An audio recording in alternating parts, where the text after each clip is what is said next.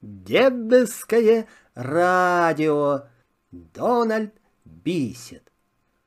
«Покажи еще одну сказку, пожалуйста», — попросил тигр своего любимого писателя Дональда Бисета и поудобнее устроился у него на коленях. «Как так?» — удивитесь вы.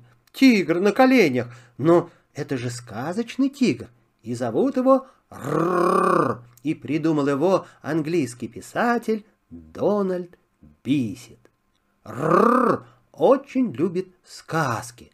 Когда ему показывают хорошую сказку, он толстеет вот так. А когда плохую, он ложится на спину лапами вверх, как будто умер. Вот так.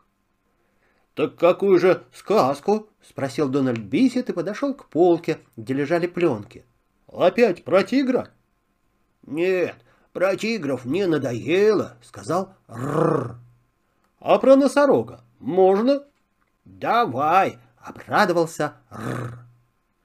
«Пожалуйста», — добавил за него Дональд Бисет. Дональд Бисет, носорог и добрая фея.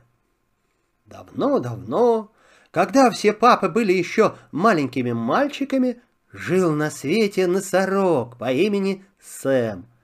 Он был очень толстый, но это его ничуть не смущало и даже напротив. Он чувствовал себя совершенно счастливым и любил распевать песенку «Носа, носа, носороги, все съедают по дороге и не думают о том, что случилось с животом». Вечером он сам стелил себе постель. Хорошие носороги всегда сами стелят себе постель.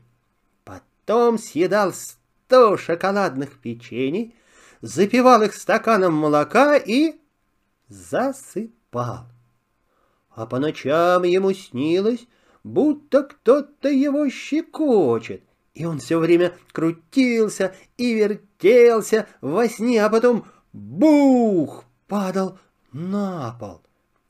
И так как он был очень большой и толстый, а маленьких носорогов вообще не бывает, то и падал он очень громко и будил всех соседей. Маленькие слонята начинали плакать. Мама-жираф сердилась. «Опять толстый Сэм упал во сне с кровати». И даже добрый дракон по имени Комода тяжко вздыхал. «Не высплюсь вот, а завтра уж чуть свет вставать. Ох, ох, ох!» Утром при встрече с Сэмом соседи сначала спрашивали. «Вы не ушиблись? а потом жаловались, что он слишком уж громко падает с кровати и не дает никому поспать. Бедняга Сэм очень огорчался, но не знал, что и придумать.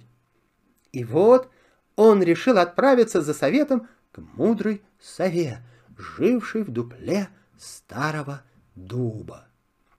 Сову звали Джуди. Она умела читать, писать и считать, а по пятницам чистила свои перышки.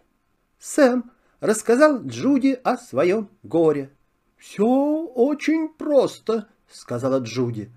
«Позови добрую фею, она тебе поможет». «Ну, фею так фею», — согласился Сэм. Он сказал «фея, фея, фея», и тут же в траве что-то зашуршало. Появилась фея, хорошенькая, как лютик.